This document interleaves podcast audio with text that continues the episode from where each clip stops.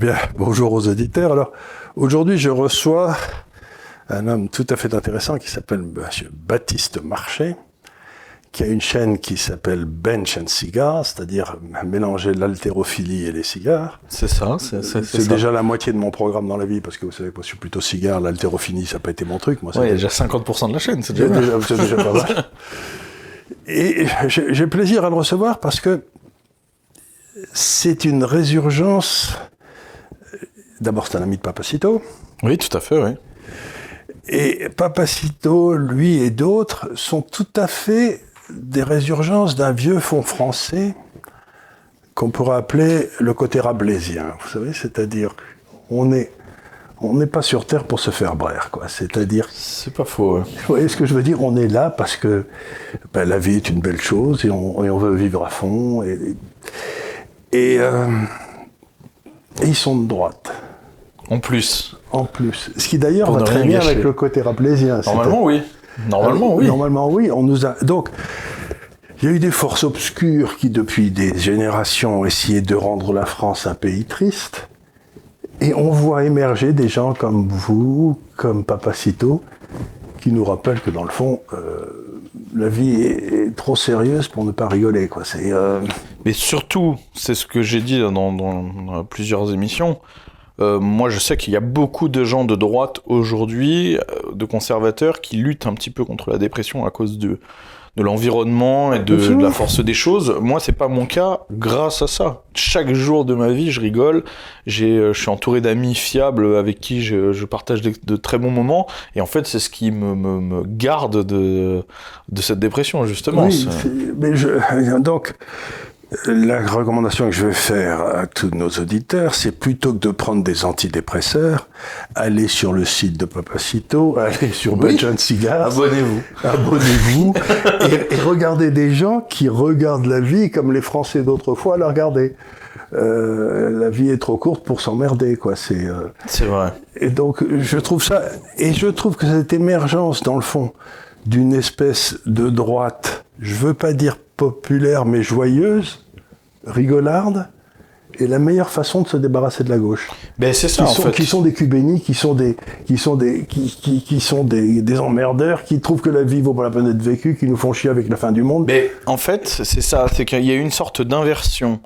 En fait, avant, l'amuseur de gauche, entre guillemets, ou l'homme de gauche par excellence, c'était celui qui disait les choses que personne voulait entendre, c'était des provocateurs, c'était des rebelles, etc. C'était celui qui picolait, qui fumait, on avait Gainsbourg, des mecs comme ça. Aujourd'hui, le mec de gauche, c'est un mec de 60 kilos aux cheveux bleus, qui fume pas, qui mange vegan, sans gras, sans gluten, et qui dit aux gens surtout ne pas faire une blague qui puisse offenser quelqu'un, surtout rien dire. Donc en fait, c'est des sortes de moines du gauchisme, et en fait, ils font plus rêver. Donc eux... En fait, ils s'ennuient. Bien sûr, ils sont ennuyeux d'ailleurs. Ils ennuient les gens. Donc, à nous de prendre le terrain, parce que nous... derrière, on aime vivre, on aime manger, on aime les plaisirs de la vie, etc. Ça veut pas dire qu'on n'a pas des valeurs et qu'on n'est pas droit dans nos bottes. Donc autant le mettre en avant, parce que là, la place est à prendre. Ça fait 60 ans que la droite a laissé le terrain culturel à la gauche. Là ils s'en sont délaissés d'eux-mêmes. Prenons-le. C'est-à-dire que vous retrouvez dans le fond un petit peu, si j'ose dire, le territoire qu'occupait Audiard dans le temps.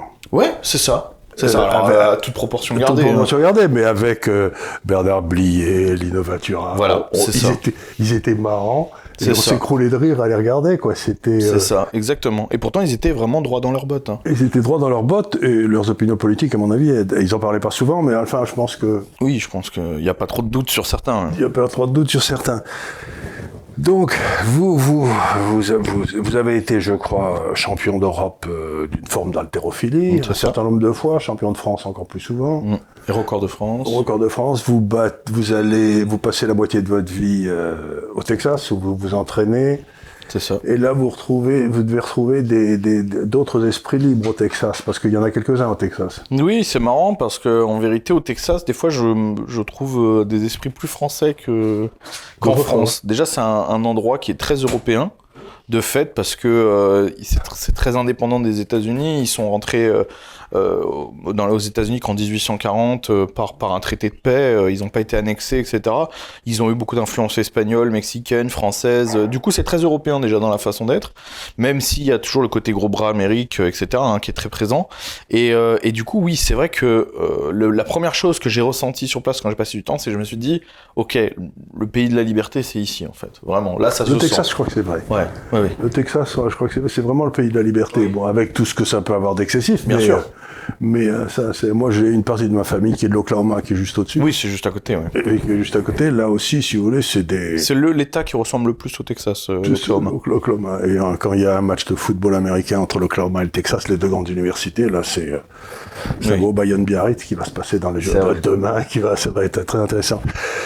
Donc vous avez. Et alors, qu'est-ce qui vous a amené à essayer de devenir un YouTuber? Un YouTuber et d'humeur, si j'ose dire, plutôt rigolard, pas.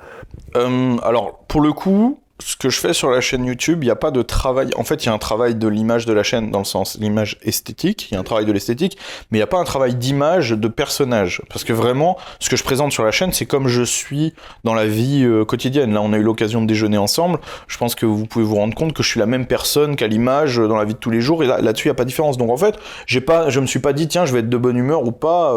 Je suis vous comme je suis. Naturellement bonne humeur. Je sais pas, en fait je sais pas, parce que c'est vrai que les gens quand ils me rencontrent dans la rue, des fois ils ont tendance à me dire que j'ai l'air plus sérieux dans la vie de tous les jours qu'en vidéo. En vidéo, je suis toujours entouré d'amis avec lesquels on fait des activités drôles, etc. Donc effectivement, je profite de la vie, ça c'est sûr et certain. Ça veut pas dire que je suis éternellement de bonne humeur. J'ai mon caractère, etc. Il y a beaucoup de choses qui me m'exacerbent. Vous grognez quoi. Bah là, oui, là, par exemple, entre autres, c'est pas le genre de choses qui me. Ça vous fait pas rigoler. Non, pas vraiment. Mais après, oui, je suis quelqu'un déjà qui a un grand sens de l'amitié. Ça se voit dans les vidéos. Je passe beaucoup de temps avec mes amis et j'aime profiter des choses avec eux. Donc voilà, tout simplement, c'est ce qui se voit, mais c'est pas ça n'a pas été un travail en amont quoi. C'est sorti naturellement. Et vous avez commencé en tant que youtubeur parce que vous avez lancé d'abord au départ des séances de formation physique en quelque sorte. C'est ça, j'ai lancé une société de coaching qui existait depuis 1 an avant la chaîne et qui marchait qu'avec la vitrine sur Instagram. Et j'ai voulu créer une deuxième vitrine sur YouTube qui à la base avait vraiment à vocation que d'élargir la clientèle de la société de coaching en présentant et du sport et ce qu'on appelle du lifestyle, qui est en fait de l'art de vivre, tout simplement, parce que c'est ce qui marchait sur Instagram. Finalement, ça a pris des proportions inespérées, puisqu'on tablait sur 10-15 000 abonnés maximum, et en fait, en 8 mois de temps, on a 160 000 abonnés. Et c'est pas fini? Bah, j'espère, on verra, c'est pas moi qui décide. Hein. Mais c'est ça qui est admirable avec cette nouvelle forme de diffusion, c'est que on se met dessus, et puis d'un seul coup, il y a des gens qui s'accrochent, qui commencent à envoyer les trucs, et ça devient comme un feu de paille, quoi. Bouf, ça s'envole, c'est assez... C'est génial, puis c'est là qu'on voit que les gens sont en demande de ce type de contenu, parce que si j'ai réussi à exploser comme ça et à prendre une aussi grande part d'audience, finalement, c'est parce que les gens attendaient ce genre de choses. Donc, comme j'ai dit, il y a du terrain à prendre. Hein. Comme quelque part, j'imagine qu'autrefois, il y avait Coluche, quoi, qui a été un moment... C'est ça. Qui était aussi plus... Les gens en avaient besoin. Hein. Les gens en avaient besoin, ils aimaient bien. Et Coluche disait, il avait des chutes dans ses astuces qui étaient toujours remarquables. Mais on a donc ce que vous êtes en train de dire et ce que je confirme, c'est que la gauche qui portait les espoirs de l'humanité il y a un siècle ou il y a 50 ans, ils sont devenus emmerdants et pessimistes. Bah c'est le cas. Hein. Je pense que tout le monde peut s'en rendre compte. Non seulement ils portent plus les espoirs de personne puisqu'ils ne représentent plus qu'eux. Donc de fait politiquement déjà ils ne représentent plus les gens. Ils ont des occupations qui sont à milieu des problèmes des gens en fait. Ils résolvent des problèmes dont les gens c'est pas leur problème. Quoi. Là ils sont en train de nous parler de pollution, des trajets à vélo, etc. Les gens pour le moment eux ce qu'ils veulent c'est chômage, insécurité, etc. Et eux on leur parle de trottinettes électriques. Donc évidemment pour le moment ils sont pas sur le même cap politiquement. Et en plus de ça pour ce qui est du soft power de gauche du milieu culturel, en fait, ils sont déjà omniprésents, donc il y a forcément un effet de saturation au bout d'un moment. Quand ça fait 60 ans qu'il n'y a que de la gauche sur toutes les chaînes, tous les artistes sont de gauche, tous les professeurs universitaires sont de gauche, tout le monde est de gauche. Ils se moquent toujours des mêmes. Voilà, et ils se moquent toujours des mêmes de façon facile. Ça crée forcément un effet de saturation, même pour les gens qui sont réceptifs à cet humour, je suis sûr qu'eux-mêmes en ont marre. Donc de fait, politiquement, ils sont plus présents, ils sont plus présents sur le bon terrain. Humoristiquement, culturellement, etc., ils sont plus présents sur le bon terrain. Bon, bah voilà, forcément, les gens cherchent autre chose. Hein. Et si les chaînes n'étaient pas subventionnées, les radios subventionnées par le gouvernement, on les entendrait jamais. Bien non, puisque si c'était vraiment qu'une question d'offre et de demande, on voit bien, hein, les journaux de gauche, personne ne les lit, les émissions culturelles de gauche, personne ne les regarde, donc oui, ça c'est tout le problème de la France, c'est que comme quand quelque chose marche pas, on le subventionne, et quand quelque chose marche, on le taxe, c'est toujours comme ça, donc là, ça ne marche pas, donc c'est ultra subventionné jusqu'à ce que ça marche, bon bah... Et ça marche pas. Ça marche pas. C'est ce que disait Reagan, c'est... Les gens de gauche, si quelque chose marche, ils le taxent. Si ça ralentit, ils le subventionnent. Et si ça meurt, ils le nationalisent. Quoi. C'est ça. Et on retrouve Reagan, qui était quand même un homme très marrant. Oui, il était drôle. Bah, c'était un comédien à la base. Hein. D'abord, c'était un comédien à la base. Hein. Et puis, il avait des bonnes.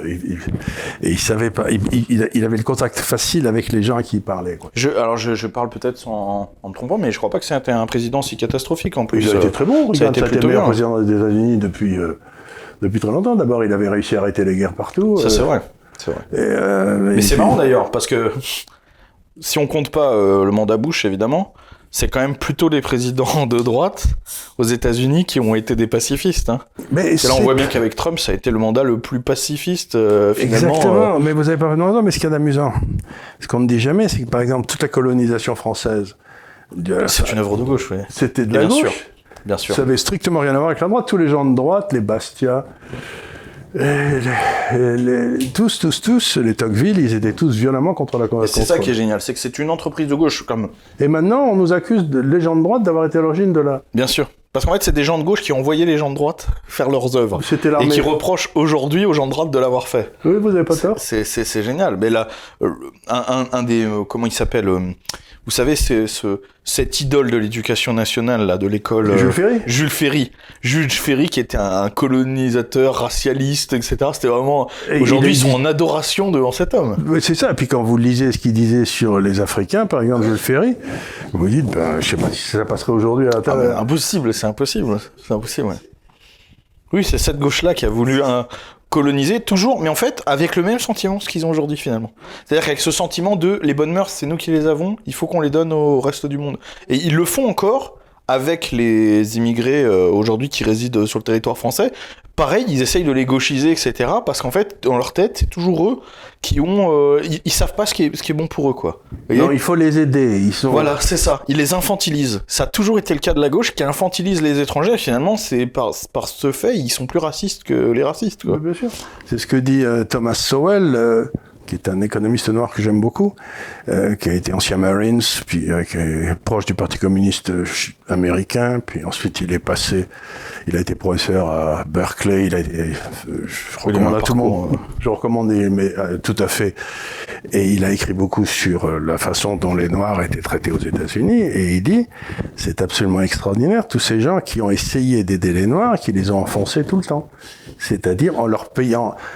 par exemple, Johnson, qui a créé la Big Society, c'est-à-dire la subvention des Noirs par l'État américain, ils ont réussi à faire ce résultat tout à fait étonnant que la femme américaine, si elle n'était pas mariée, gagnait plus de subventions si elle était toute seule que si elle était avec un homme. Et donc, ils ont détruit, en l'espace de 40 ans, toute la famille noire, qui était un truc qui avait tenu au travers de tout l'esclavage. Génial. Hein. Incroyable. Ils avaient tenu, donc ils ont détruit, donc les gens de gauche ont détruit la famille noire, mais ça leur a donné ensuite une clientèle qui vote toujours pour eux, parce que c'est des dépendants. Donc si vous voulez, c'est pas complètement inutile. Alors maintenant, on a présenté un peu le personnage et tout, qu'est-ce que vous allez faire? Qu'est-ce que vous pensez de ce qui se passe en France? Parce que c'est intéressant, parce que vous habitez quelque part dans le Val d'Oise, ouais. Vous devez avoir des contacts avec une population qui est... Ben oui, j'ai grandi dans le multiculturalisme, donc... En fait, moi, j'ai que 27 ans, déjà. Et à l'échelle de ma vie je travaille depuis que j'ai 18 ans, j'ai déjà vu les choses énormément se dégrader. En plus de ça, en étant un passionné d'histoire, je me suis instruit sur le sujet. Et alors, en prenant un peu de recul et à mesure d'une parcelle plus longue que ma vie, là, je me rends compte vraiment que les choses se sont effondrées, finalement. Donc... moi, ce qui me fait peur, c'est que j'arrive au tournant de ma vie où il va falloir que je fonde une famille. Et en fait, je me pose la question, très sincèrement, est-ce que c'est ici que j'ai envie de faire ma famille, malgré tout l'attachement que j'ai avec la France, un attachement charnel, mais de la France, pas de la République française, hein, je parle vraiment de la France, je dois quand même prendre la décision de me dire qu'est-ce qui est le mieux pour mes enfants. Mes enfants, ils sont à naître, pour l'instant, ils n'ont aucun attachement à la France, il n'y a rien qui les retient, donc c'est compliqué. Je ne crois pas trop à l'amélioration des choses par le biais politique. Moi, je pense... Alors, je peux me tromper, hein, c'est toujours pareil. Des prédictions, personne n'est Madame Irma, mais j'ai l'impression, au regard de ce qui se passe, qu'on va vers un conflit. J'espère, finalement, qu'il arrivera tôt. Je préfère que ce soit moi qui le vive plutôt que mes enfants. Hein. Et j'imagine que de ce conflit... Alors, il ne s'agit pas d'un conflit. Les gens, quand on parle d'un conflit, ils ont l'impression que c'est la moitié de la population contre l'autre moitié. Mais c'est pas ça. Mais des heurts, en tout cas, de deux groupes. Parce que pour le moment, il n'y a qu'un seul groupe qui tape sur l'autre. Donc, je pense qu'on va vers des heurts des deux côtés. Et de ça naîtra peut-être quelque chose, je l'espère, parce que j'ai l'impression que dans la voie démocratique, c'est bouché, en tout cas. C'est un petit peu inquiétant ce que vous dites, mais je crois que c'est malheureusement partagé par beaucoup de gens. Moi, si je devais faire un petit commentaire là-dessus, je dirais que il faut rendre la France est dans une situation très difficile. Les élites sont incapables de traiter le problème, c'est ce que vous avez dit. C'est la voie politique est bouchée. Donc, d'une façon ou d'une autre, il faut rendre la parole au souverain, c'est-à-dire au peuple. C'est ça. Mais tant qu'on n'aura pas rendu la parole au souverain. Ben, si vous voulez, je crois que ça ne peut aller qu'en se détériorant. C'est pour ça que toutes ces élections présidentielles où on passe son temps à savoir s'il faut voter pour Tartempion ou Tartemuche, on s'en fout, c'est un débat d'idées aujourd'hui. L'idée, c'est comment rendre le pouvoir au peuple, c'est tout. Le reste, qui le mettra en place, on s'en fout. Oui, c'est ça, c'est pas une question de personne, c'est une question d'idéologie derrière et de propositions. Et de propositions. Et bien entendu, j'imagine que si vous deviez décider de fonder une famille à l'heure, vous iriez la fonder au Texas, puisque vous avez l'air d'avoir une petite faiblesse. On me le reproche énormément, je vous le cache pas, c'est dans toutes les vidéos, etc., parce que je l'ai dit, parce que contrairement à d'autres, je m'en suis pas caché, je l'ai dit sur TV Liberté, sur le plateau de Martial Bilt, j'ai dit que je pensais que je m'organisais pour avoir la résidence permanente au Texas. C'est très simple, en fait. Pourquoi ? Déjà parce que, faute de mieux, c'est l'endroit où j'ai déjà une communauté, et j'ai un business de développer, etc. C'est-à-dire que j'ai un pied à terre, j'ai une possibilité, parce que je suis jugé par des gens qui me disent « Ouais, moi, je reste en France parce que j'ai le courage de rester, ou parce que ceci, parce que cela. » Non, la plupart, ils restent parce qu'ils n'ont pas le choix. Je veux bien être jugé par des gens. Si quelqu'un me dit demain « Moi, j'ai une énorme opportunité de vivre dans un pays, dans un endroit, avec des blancs, chrétiens, de la sécurité, de l'emploi, et j'ai un business tout prêt pour m'en mettre plein les poches, mais je refuse pour rester en France, alors là, je veux bien que cette personne me juge. Mais là, je suis jugé que par des gens qui, de toute façon, n'ont pas le choix que de rester. Ça m'est arrivé quand j'ai quitté la France en 81. Oui. Je suis parti pour Londres, tous les gens m'ont dit « Mais enfin, tu dois rester ici. » J'ai dit « Pourquoi veux-tu que je reste si le capitaine est en train de faire des voies d'eau dans le bateau qui va couler ?» Donc, j'avais 3 ou 4 enfants à l'époque. J'ai dit « Écoutez, si ça vous fait rien, je vais d'abord sauver ma famille et mes enfants, puis je reviendrai peut-être, c'est ce que j'ai fait d'ailleurs. » Mais c'est ça, en fait, le truc, c'est qu'en plus, moi, je pense que le bateau est en train de couler, et en fait, comme moi, je crois pas qu'on puisse le remettre à flot, j'espère qu'il coule le plus vite possible, parce que pour moi, il y a qu'une fois qu'il se refond qu'on pourra faire quelque chose. Et tant qu'on est là, je l'ai déjà dit, mais je le répète, tant qu'on est là, en fait, on bouche les trous avec nos doigts, comme ça. Donc, il coule moins vite. Il coule toujours, mais moins vite. On fait tampon. Notamment, on fait tampon. On peut se battre autant qu'on veut, on peut faire de la politique, on peut faire ce qu'on veut. Par nos impôts, on finance l'adversaire en permanence. Tous les jours, on finance l'adversaire. Les gens me disent « Tu te barres au Texas pour payer moins d'impôts ». En fait, si je pouvais payer exactement le même nombre d'impôts qu'aujourd'hui, mais à quelqu'un d'autre, je le ferais. C'est pas qu'un problème de somme, c'est un problème d'à qui je donne cet argent. Moi, si vous demain vous me dites « Tu peux payer le même nombre, mais il n'y a rien qui va à l'État français », d'accord, je signe tout de suite. Même si je devais payer plus cher, je le ferais, je crois. Mais vous avez raison, parce que ils ont réussi à prendre donc le financement, et en plus, normalement, ils auraient dû financer que par les impôts, mais ils financent aussi, puisque vous avez parlé de vos enfants, par les impôts qu'ils mettront sur vos enfants par la dette. Voilà, c'est ça. Et donc, si vous élevez des enfants en France, vous allez payer massivement. Ils vont payer massivement pour des impôts qu'ils n'ont pas votés. Non. Et qui ne voteront, et peut-être ils pourront pas voter. Donc, on est dans un monde très curieux où on vous demande de rester en France alors que vous ne votez plus l'impôt. C'est ça. Mais c'est pas normal. Démocratiquement, la base de la démocratie, c'est le vote de l'impôt par les citoyens. Notamment, on vote pas l'impôt, on n'en vote pas l'utilisation. Enfin, en fait, on n'est plus dans l'impôt, on est dans le racket aujourd'hui.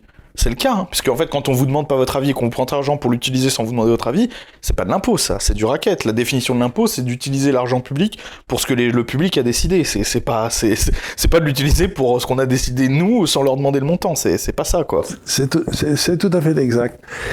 Et cette histoire de, c'est ce que j'ai dit souvent ici en particulier, mais dans le fond, la politique économique française depuis 50 ans. C'est le secteur public qui vote pour piller le secteur privé, à son profit. C'est vrai, c'est vrai. C'est normal parce que c'est le secteur privé qui travaille. Ben oui, c'est normal. Et qui travaille pour le bien public. Les autres sont que des gros égoïstes, donc ils ont ce qu'ils méritent. Mais malheureusement, 100% des emplois sont créés par le secteur privé et pas par le secteur public. Bah oui, c'est évident. C'est évident, mais c'est pas que de la... Enfin, c'est de la faute de la situation telle qu'elle est. Parce qu'en vérité, moi, je suis pas un... Je ne crache pas sur l'entreprise publique, etc. Je pense pas que demain il faudrait zéro fonctionnaire. C'est pas le problème. C'est pas ça. C'est évidemment pas ça. C'est juste que c'est, en fait, aujourd'hui, on reproche aux gens de choisir le privé plutôt que le public, mais en fait, on a le choix entre du privé ou du public mal fait. Mais proposez-moi du public bien fait. Non, mais c'est vrai. Si demain, les soins, par exemple, et l'hôpital public, c'est un bon hôpital avec de l'argent bien géré, etc. Alors, bien sûr, oui, dans ce cas, je trouve que c'est une très bonne chose, l'hôpital public. Seulement, aujourd'hui, l'hôpital public, c'est des hôpitaux en décrépitude avec quasiment que des médecins étrangers parce que d'un côté, on a limité le place de médecins français, mais du coup, on est obligé d'embaucher des médecins étrangers qui ont des diplômes, on ne sait pas où, d'accord? Moi, j'ai un très bon ami qui est médecin réanimateur. Et il pourra jamais dire ce que je vais dire parce que il a son devoir de confraternalité. Et vous voyez, s'il disait ce que je vais vous dire, il serait radié immédiatement de l'ordre des médecins. Il est médecin réanimateur. Un jour, on parlait du vaccin Covid, etc. Et il m'a dit, mais tu sais, tout ça, là, qu'il y ait des gens qui meurent du vaccin, etc. Il y aura toujours moins de gens qui mourront de ça que d'erreurs médicales faites par les médecins réanimateurs étrangers avec lesquels je travaille. Vous voyez? Parce que c'est vrai. Tous les jours, lui, toutes les semaines, tous les mois, il travaille je vais pas dire où il travaille, peu importe, mais il me sort des cas de mecs, d'anesthésistes, etc., qui ont eu leur diplôme en Roumanie, qui ont eu leur diplôme en Afrique, qui ont eu leur diplôme, voilà, et qui se plantent complètement, qui sont complètement à la ramasse par rapport à ce qu'on fait ici. C'est dramatique. Parce que là, on parle pas de pépins, on parle de la vie des gens, hein. On parle de la vie des gens. Et ça, ces gens-là, ils sont payés avec l'argent public aussi. Et c'est l'argent public. Je crois que c'était Juppé qui avait fait le numerus clausus pour les médecins. Il faut. Je comprends pas. C'est quand même incroyable qu'après 2 ans de Covid, 2 ans de dire il nous manque des médecins réanimateurs, il nous manque du matériel, etc. On l'a pas changé le numerus clausus. Non, on a continué à fermer des lits. Oh, voilà, c'est ça. C'est ça. Mais je comprends pas. Personne se rend compte. Non, il y a une espèce de, vous savez, dans l'administration, c'est très curieux. Vous avez une espèce de, c'est comme un entonnoir. Ouais. C'est comme un énorme bateau. Il faut 30 ans pour le faire tourner. Oui, c'est ça. On a lancé la réduction du nombre de lits. Là, pour moi, ça va se faire. Ça continue à se faire. Et dans 10 ans, on se rendra compte qu'il faut, et puis il faudra 10 ans après, les lits recommenceront à mordre. C'est-à-dire qu'il y a combien de gens seront morts? Ça n'est pas une bonne question, ça, combien ils sont morts. À cause de ça, la bonne question, c'est comment l'administration va-t-elle se débrouiller pour que ça ne se sache pas, quoi. Oui, c'est ça, comment vont-ils le justifier?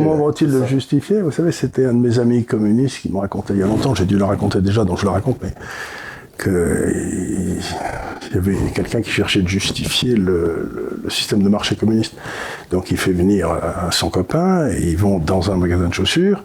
Donc vous avez chaussures noires, chaussures marron, il prend chaussures marron à beau rond, chaussures marron à beau pointu, il prend un beau pointu, avec des trous, sans trous, enfin bref, talonnette, pas talonnette. Et donc quand il a fini tout son chemin, il sort dans la rue, et il dit, je les ai pas mes chaussures. Oui, mais son copain lui dit, t'as vu comme c'est bien organisé? C'est le coup de l'hôpital. Comme j'ai reçu des médecins ici, des professeurs de médecine, là où vous êtes assis, et ils me disaient, le but de l'administration, quand même, ce serait d'avoir pas de malades et pas de docteurs. Et là, les hôpitaux marcheraient bien, quoi.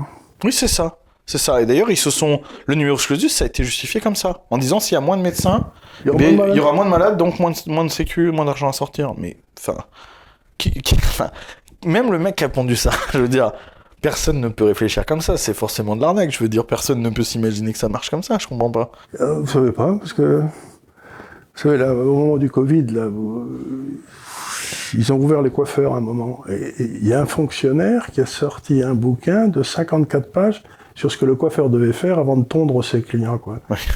Non, mais vous imaginez le gars qui a fait l'ENA, qui vous fait 54 pages sur la façon de faire le... Il a jamais vu un cheveu, ce gars-là. Donc, il y a une espèce de façon de travailler. Moi, quand j'avais visité la Commission européenne à Bruxelles, un jour où vous allez là, vous avez des couloirs entiers avec des portes fermées de tous les côtés. Et vous vous dites, mais qu'est-ce qu'ils font ?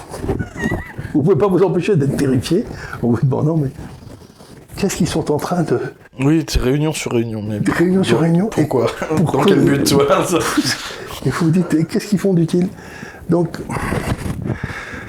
vous vous posez des questions, vous êtes très jeune, 27 ans c'est très jeune, vous posez des questions sur votre futur, vous avez l'intention de fonder une famille. Évidemment. Hein. Vous avez une vieille histoire, si j'ose dire française, militaire, vous avez eu des parents et des grands-parents comme nous tous qui ont été à un moment se faire casser la gueule. Et si je comprends bien ce que vous dites, tout en étant très joyeux, vous êtes assez pessimiste. Ben oui, évidemment. En fait, je suis ni optimiste ni pessimiste, je pense que je suis pragmatique. Ça, c'est une de mes qualités, en tout cas, j'ai sûrement plein de défauts. La qualité que j'ai dans tous les domaines, c'est que je suis pragmatique et j'arrive à extraire les sentiments de ma réflexion. Même en amour, ça m'a beaucoup aidé, parce que chez les hommes, c'est très dur, notamment. Même en amour, j'arrive à dissocier, à voir quand le bateau coule, même s'il y a des sentiments, etc., j'arrive à prendre les bonnes décisions. Ça m'a vraiment rendu service. Bon, bah là, c'est la même chose. Je suis amoureux de la France, etc. Mais vous savez, il y a beaucoup de couples qui devraient se séparer à un moment et qui restent ensemble 2 ans de trop, vous voyez. À la fin, ils se séparent quand même. Mais sauf que quand ils se séparent, ils se détestent. Alors que si s'étaient séparés 2 ans avant, ils auraient économisé plein de choses. Ils auraient pu commencer déjà à refaire leur vie bien plus tôt. Et en plus, ils seraient restés dans de bons termes. Et bien, en fait, c'est ça. C'est-à-dire que moi, je vois le bout du tunnel. Il arrive, de toute façon. Qu'on le veuille ou non. Donc maintenant, reste à savoir ce qu'on fait avant. Est-ce qu'on reste jusqu'au bout et qu'on coule avec tout le monde ? Est-ce qu'on part et dans ce cas, ça coule plus vite et après on revient ? C'est ma théorie, en tout cas. Si conflit doit y avoir, eh bien sûr, c'est évident pour moi. Les gens peuvent ne pas me croire, mais c'est évident pour moi que je ne pars pas pour toujours. Je reviendrai au moment où je serai utile. Exactement. Pour le moment, je suis non seulement inutile pour notre cause, mais en plus de ça, je suis utile à l'adversaire. Donc je refuse. Je refuse de me laisser utiliser comme ça. Et en plus de ça, le but, c'est de créer aussi d'autres anthropologies que celles qu'il y a. Il faut que je fasse des enfants, que je fonde une famille, tout ça. Qui, aujourd'hui, quel père de famille peut dire « Moi, j'assure la protection de mes enfants en France ». C'est faux. C'est qu'il y a des gens qui sont dans le déni. Tout le monde le sait. Et là, il y a beaucoup de pères de famille qui vont le sentir. Tout le monde doute. Tout le monde a peur. Personne n'est capable de garantir l'avenir de ses enfants. Je le refuse. Je le refuse. Et vous n'êtes pas le seul, parce que, bon, moi, je vis à l'étranger depuis longtemps, je suis rentré depuis 4-5 ans, mais quand je suis arrivé à Hong Kong en 2001, il y avait 5000 Français, vous savez, et maintenant, il y en a 25 000. Et quand vous allez en Floride, il n'y a que des Gaulois. Vous allez en Californie, dans la Silicon Valley, il n'y a que des ingénieurs français. Vous allez à New York, il n'y a que des Gaulois. Alors, au Texas, il n'y en a pas. Oui. Ouais, il y en a très très peu, parce qu'en fait, le Texas ne fait pas arriver les Français, parce qu'ils le connaissent mal. Donc partout où je vais là-bas, généralement je suis le premier Français qu'ils voient. Vous savez, ils me disent toujours la même chose. Quand je leur dis je suis Français, ils font « Ah, Français du Canada !» Je leur dis « Non, Français de France !» Ah oui ? Et là, alors, ils tombent des nues, quoi, parce qu'ils n'ont jamais vu. Donc c'est assez drôle, mais vous savez que le Texas, il représente 6% du PIB américain à eux tout seuls. C'est à l'heure actuelle l'État qui génère le plus de richesses aux États-Unis. Ils ont un taux de chômage à 1,2 ou 1,3%. Ils ont des universités incroyables. Oui, 3e meilleur système universitaire des États-Unis. Ils ont des universités d'une qualité. C'est ça. Oui, il y a la Texas Christian University qui est juste à côté de chez moi, qui est extrêmement réputée. Il y en a. Et ils ont cette espèce d'esprit texan, c'est-à-dire qu'ils sont très américains, mais ils sont très texans aussi. Ouais. Et d'ailleurs, ils le disent. Il y a le Texas et le reste de l'Amérique, à chaque fois. C'est une phrase d'eux que je traduis, mais l'Amérique, c'est le Texas et les 49 autres États. C'est ce qu'ils disent. Ça, on le voit très bien. Et les Texans, ils sont en général imposants physiquement. Oui, et puis dans les mentalités, ils nous correspondent dans le sens où... Enfin, ils correspondent aux gens de notre trempe, entre guillemets, où ils sont éduqués avec des valeurs viriles, très traditionnelles, etc. Alors là-bas, c'est beaucoup de protestants, mais ils sont éduqués là-dedans, dans l'amour de la patrie, des traditions, dans le rôle de la famille. Énormément. Bah, la garde nationale texane, elle représente je sais plus combien de la garde nationale américaine, c'est énorme. Enfin voilà, puis ils ont toute la border patrol aussi, qui est du Texas. En ce moment, ils ont du boulot. Ah oui. Mais ils ont un très bon gouverneur, Greg Abbott, qui est très, très bon gouverneur du Texas, qui pallie à chaque fois que Biden prend une décision, et on prend une décision inverse pour essayer de contrecarrer. Ouais, notamment, il a fait un truc pas mal sur le... Il a été intelligent pour le passeport vaccinal. En fait, il a voté, quand il a vu que la loi sur le passeport vaccinal allait être votée, il a voté en avance, il a fait passer un décret en avance qui fait qu'au Texas, il est interdit de demander un document médical si on n'est pas médecin. Voilà. Comme ça, ça annule de fait le passeport vaccinal, puisque aucun restaurateur ne pourra le demander, personne dans les aéroports ne pourra le demander et tout, il faudra qu'ils embauchent un médecin à chaque fois. C'est pas mal quand même. Ils pourront venir chercher quelques-uns en France, ce sera une bonne idée. Ouais. C'est clair. Et donc, vous formez une très belle avant-garde avec Papacito, que je salue d'ailleurs, puisque vous êtes très copains. Est-ce qu'il y a d'autres zigomars comme vous qui tournent autour Il y en a ? Oui, on a une sphère. En fait, il y a parlez-moi de la sphère, tiens, c'est intéressant ça. En fait, Enfin, en tout cas, je vais parler pour moi parce que je ne peux pas parler au nom des autres, mais je fais vraiment du réseau, mais public dans le sens où tout le monde peut le voir. C'est-à-dire que on a tous nos domaines, vous voyez. Moi, autour de moi, il y a moi, donc qui fait du divertissement sur le thème du sport, de la gastronomie, du terroir, etc. Du cigare. Voilà, et du cigare. Vous avez Hugo, donc Papacito, qui lui, voilà, est il fait de la caricature, voilà, c'est un auteur, etc. Autour de moi, vous avez Julien Rochedy aussi, voilà, qui est un penseur, voilà. Vous avez des gens qui n'ont rien à voir, comme Aérographe Fokker, qui sont un garage, en fait, où ils font de la peinture, de la carrosserie, de l'armement, etc. Mais vous voyez, c'est du divertissement. Vous avez moi je suis très présent dans le milieu des armes aussi en France, c'est-à-dire du tir, etc., du tir sportif. Vous avez Tapra Gajaubert qui est une chaîne de tir sportif où ils présentent les armes, la manufacture d'armes, etc. Vous voyez, tout ça, c'est des réseaux et en fait, on est présent sur un peu tout, vous voyez. Et au fond, il y a une ligne directrice derrière, c'est-à-dire qu'il y a des valeurs communes. Que ce soit de la mécanique, de l'armement, vous voyez, de la philosophie, etc. Ça n'empêche que derrière, si vous nous mettez tous à une table et que vous nous voyez parler, derrière, on sent ce fond commun. Comme il y avait à l'époque avec les artistes de gauche, hein. Je veux dire, vous auriez pu mettre Balavoine, Gainsbourg et d'autres à une table, vous sentiez derrière qu'il y avait un fond de gauche commun. C'est pas parce qu'ils en parlent pas, alors pour certains si, mais d'autres dans leur musique, que derrière ça se ressent. Ben là c'est la même chose, si les gens aiment notre travail, ils s'intéressent à notre personne, et derrière ils voient les valeurs qu'on a, et ils y adhèrent ou pas, mais en tout cas ça leur donne un exemple. Et c'est des valeurs un peu viriles, mettons. Ah bah oui, c'est de la virilité. Ah bah absolument pas, au contraire, moi je pense que la France souffre d'un énorme manque de virilité aujourd'hui, je le vois à travers, dans le prisme de ma génération, et des générations en dessous, c'est évident, et pour moi il y a beaucoup de problèmes qui découlent de ça. Le problème avec ça, c'est que ce soit moi qui le dise. Parce qu'en fait, moi, je suis entre guillemets une caricature de virilité, de par mon sport, de par la moustache, etc. En fait, je suis un monstre de virilité, donc on a l'impression que quand je dis aux gens qu'il faut être viril, ça veut dire, oui, il faut avoir des gros bras et manger des saucisses, mais c'est pas ça. Je parle pas du physique ou quoi que ce soit quand j'en parle, mais par mon biais, effectivement, les gens ont tendance à caricaturer. Après, je prends le pas, comme je l'ai dit déjà plusieurs fois, d'être une caricature de virilité, puisque en face... on m'oppose des caricatures de féminisation, vous voyez, en face. Je suis pas plus une caricature de virilité que Yann Bardet, c'est une caricature vous voyez, j'ai pas de mots là, mais vous voyez, donc c'est des êtres transparents. Donc, c'est des ectoplasmes. Voilà, c'est ça. Donc quand on met une méduse en face de moi, bah alors il y a moi, effectivement, c'est les deux inverses. Au moins, ça permet aux gens de se positionner par rapport à ça, quoi. Et puis les jeunes, ils ont peut-être besoin les garçons. De temps en temps, de s'identifier à... Oui, ils ont besoin. Un homme. C'est évident. Et surtout dans, entre guillemets, la réussite, parce que, même en étant modeste, j'ai réussi dans mon domaine, dans le domaine sportif, même si, bien évidemment, je suis pas Teddy Riner, mais je veux dire, j'ai quand même j'ai fait mon bout de chemin dans le domaine sportif, donc je montre qu'en assumant ses idées, ses positions, ses valeurs, on peut quand même réussir. Le sport, je m'en suis très bien sorti. Au niveau de l'entrepreneuriat, ça marche très bien pour moi.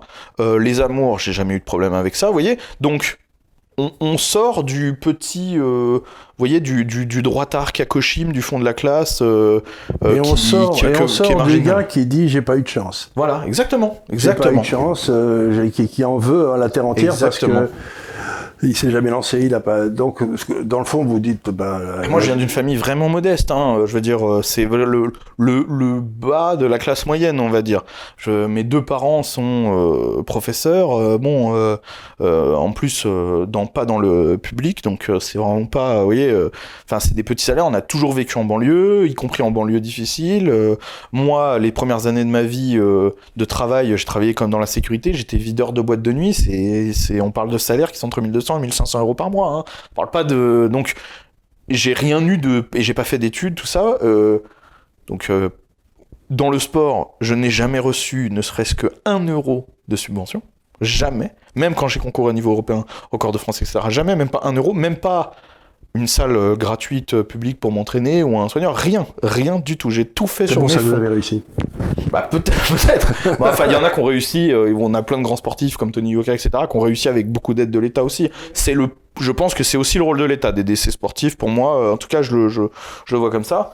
Mais donc oui, et en attendant, je m'en suis pas trop mal sorti. Donc c'est que c'est possible. Et comme vous dites, je pense que ça fait du bien à des jeunes de se dire, ok, c'est possible. On peut s'assumer pleinement et quand même réussir. Et oui, mais je crois qu'on va rester sur cette conclusion parce que c'est la bonne. Quelque part, j'avais lu il y a quelques années un livre que j'avais beaucoup aimé, qui était d'un homme qui s'appelait Paoli, qui était rédacteur en chef adjoint du Figaro Magazine, qui s'appelait « La mort du soldat ». C'est-à-dire que nos sociétés, depuis 30-40 ans, essayent de tuer, de faire disparaître l'homme viril. Le soldat qui essaye de défendre la ville, qui était autrefois le personnage le plus important de la cité, quasiment. Bien sûr. Eh ben, je crois que, aussi bien Papacito que vos amis, vous êtes en train d'essayer de faire ressusciter le soldat, et c'est une très bonne idée. Tant mieux, c'est normal, parce que l'homme viril, l'aristocratie guerrière dans l'européen, ça a toujours existé. C'est celui qui se défend, y compris contre l'État. Hein. Donc c'est celui à qui on ne peut pas imposer sa volonté. C'est celui qui est libre. Mmh, c'est vrai. C'est celui qui est libre. Donc vous êtes gai, joyeux et libre. Ouais, exactement. C'est très bien. Et restez-le surtout. Hein. Merci. Ouais. Merci beaucoup. Merci de m'avoir invité. Ça m'a fait plaisir.